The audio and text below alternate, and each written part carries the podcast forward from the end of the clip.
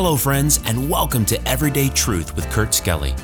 We're here to show that the Bible is relevant to your life every single day, and we're glad you joined us here for the conversation.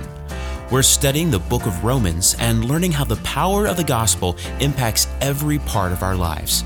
Now, let's join Kurt for today's episode. Hey friends, welcome back. Appreciate you being here for our everyday study of the Word of God. Uh, we're currently in the book of Romans, and we're going to finish today, I think, at least chapter number one, talking about the fact that all of mankind knows intuitively that there is a God, a creator God, uh, and we are accountable to that God.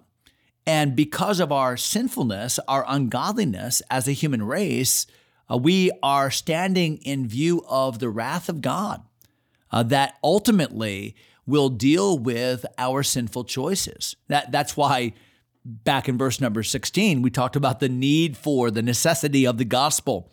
And in Romans chapter one and verse number twenty-two, mankind, as a general rule, has resisted the, the authority of God, has resisted even the existence of God. And the Bible says, professing themselves to be wise, they become fools.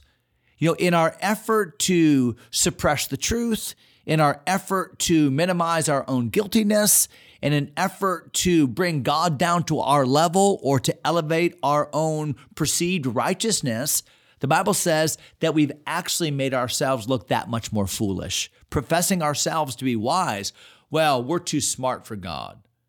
Uh, I'm too intellectual to believe in the Bible. And professing ourselves to be wise, we've actually become fools. And watch what the Bible says in verse twenty-three.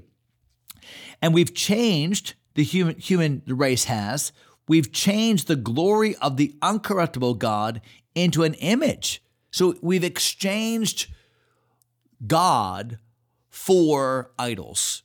So we've changed the glory of God into an image made like unto corruptible man, and to four-footed beasts, and to creeping, and to birds, and four-footed beasts, and creeping things. In other words, we've made an idol out of everything. You know, we've been pantheists, or if you look at uh, the religions of the world, we've created I- I- idols to nature, to the things that God has made. We worship the creation, the creature, more than the creator. Why? Because we're trying to absolve ourselves of accountability to to a God, to the God. And so we've made this exchange. Uh, look at verse number twenty-four. Wherefore, so based upon the fact that man has willingly and knowingly rejected God and his authority, here's the response of God to that. Wherefore, God also gave them up. What a sad term there. God gave them up. So God has been long-suffering, God has been gracious, God has put up with, has been forbearing, he's put up with us. But there comes a line, right? Genesis chapter six, my spirit shall not always strive with man. I, I like what the Bible says there in the book of Hosea, where it talks about the, the people there in the northern kingdom of Israel that had resisted and rejected the prophets of God until finally God said, she's given herself to idols. Let her alone. Leave her alone. In other words, let her have what she wants. So what's the worst thing a parent could do for a child? Uh, the worst thing a parent could do for a child is to allow that child to have his way. Just have whatever he wants. Give that toddler whatever he pouts about, whatever he cries about. No, that's not, that's not good for the child. That's actually bad. And what the Bible's teaching here is that judgment is really a matter of God saying, okay, if you've said no to me, said no to me, said no to me, said no to me, and if you've resisted me, then finally God says, okay, then have it your way. And now we think that we win as human beings when we get it our way, right? Burger King, just have it your way. We think that's good. No, that's not good. It's not good for us to have it our way because our way is the way of death. There is a way which seemeth right unto a man, but the end thereof are the ways of death, the writer of Proverbs said. So here in verse twenty-five, they exchanged or changed the glory of the uncorruptible God into this image. Verse number twenty-four, wherefore God also gave them up. To what? To uncleanness, through the lusts of their own flesh, to dishonor their own bodies between themselves. So God said, okay, if you want to suppress my truth, if you want to just fi- try to find enlightenment through your hedonistic behavior, through your immorality, through your dedication to your own desires and lusts, to your own status and pride, then okay, let's see how it works your way. So God gave them up unto their own lusts.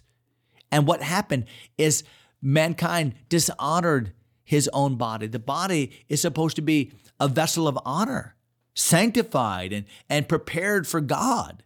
And yet, what, do, what have we done with our bodies as we've rejected God? We've delved into all kinds of immoral behavior. We've tried to seek happiness through the satisfaction of our lust, and not realizing that when lust hath conceived, it bringeth forth sin, and sin, when it is finished, bringeth forth death. We've just pursued our avenue of death.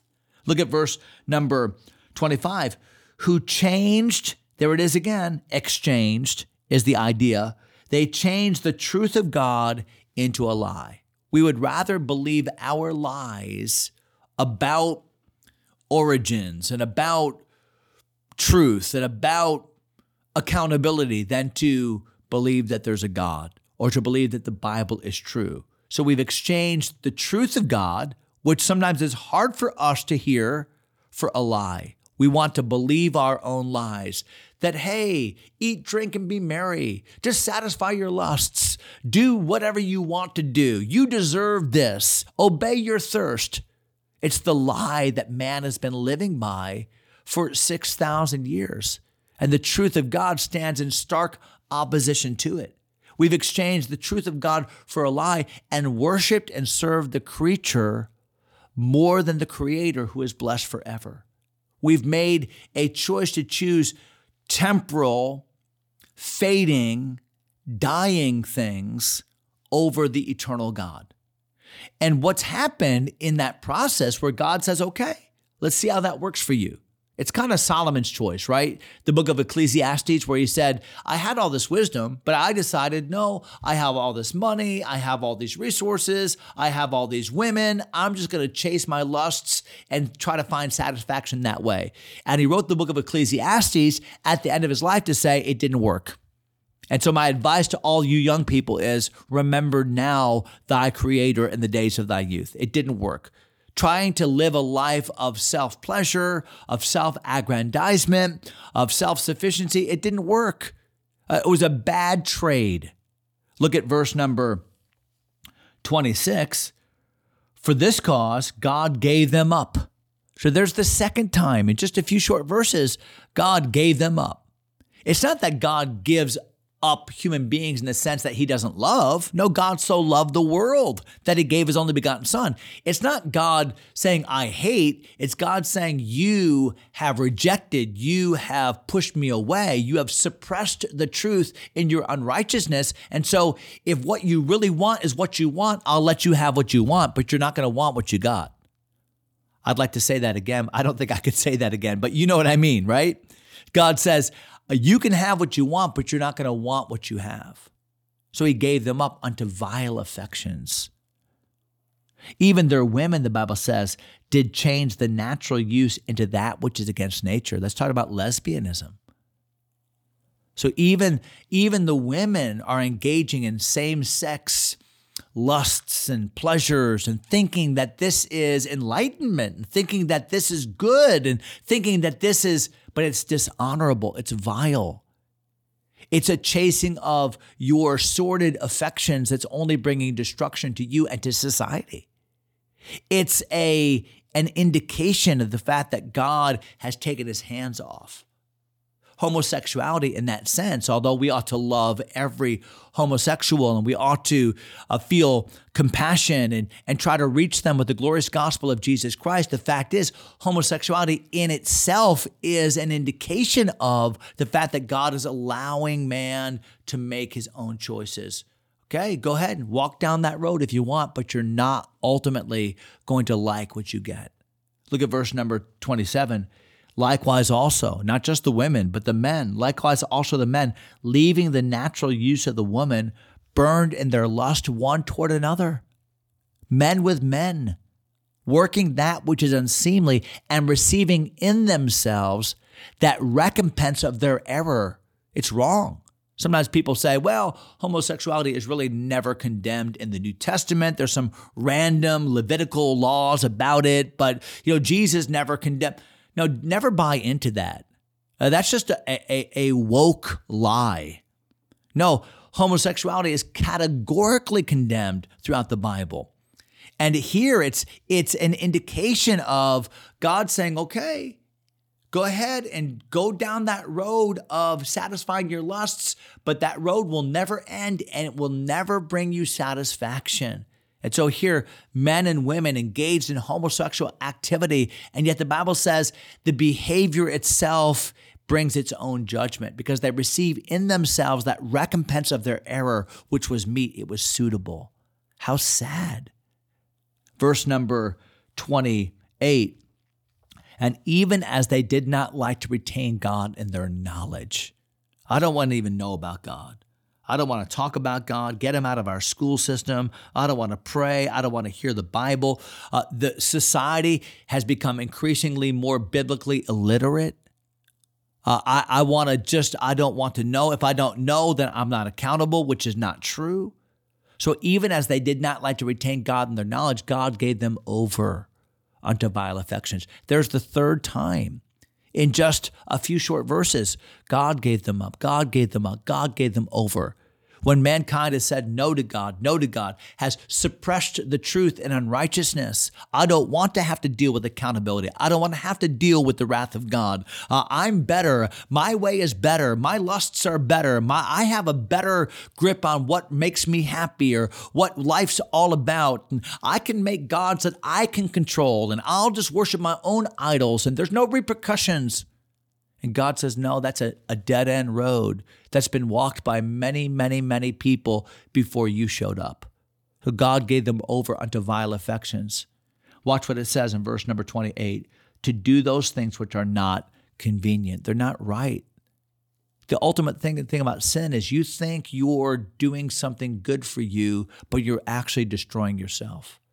When you get your way, you think that you're actually winning, but you're actually losing. No, when mankind gets his way, when mankind has a low view of God, when mankind says, God, we don't need you, we can just take care of ourselves, he's not winning, he's losing. And the longest list of sins in the Bible is the list that you can read right here in verses twenty-nine through thirty-two. We could do a Bible study on every one of these words, but let me just conclude today by reading this list. This is a description of mankind, and it's not pretty. This is the mirror of God's word into which the human race looks and sees the ugliness of her condition. Look at verse number twenty-nine, being filled with all unrighteousness, fornication, wickedness, covetousness, maliciousness, full of envy, murder, debate, deceit, malignity, whisperers, backbiters. See how some of these sins are overt, some of them are covert, some of them are immoral in our view, some are the acceptable sins, but they're sins nonetheless. Some are internal, some are external, haters of God, despiteful, proud, boasters, inventors of evil things, disobedient to parents, without understanding, covet, covenant breakers, without natural affection, implacable, unmerciful. Watch this, who knowing the judgment of God, that they which do such things are worthy of death, not only do the same, but have pleasure in them that do them. It's one big sin cesspool where mankind is justifying its behavior to each other and ignoring the righteousness of an almighty God who will hold us in account. We'll come back to that in chapter number two, next episode. Hope you'll join us. God bless you, my friends. Thanks for taking time to listen. If you enjoy Everyday Truth, take a moment to subscribe or share the podcast with a friend. Until next time, God bless.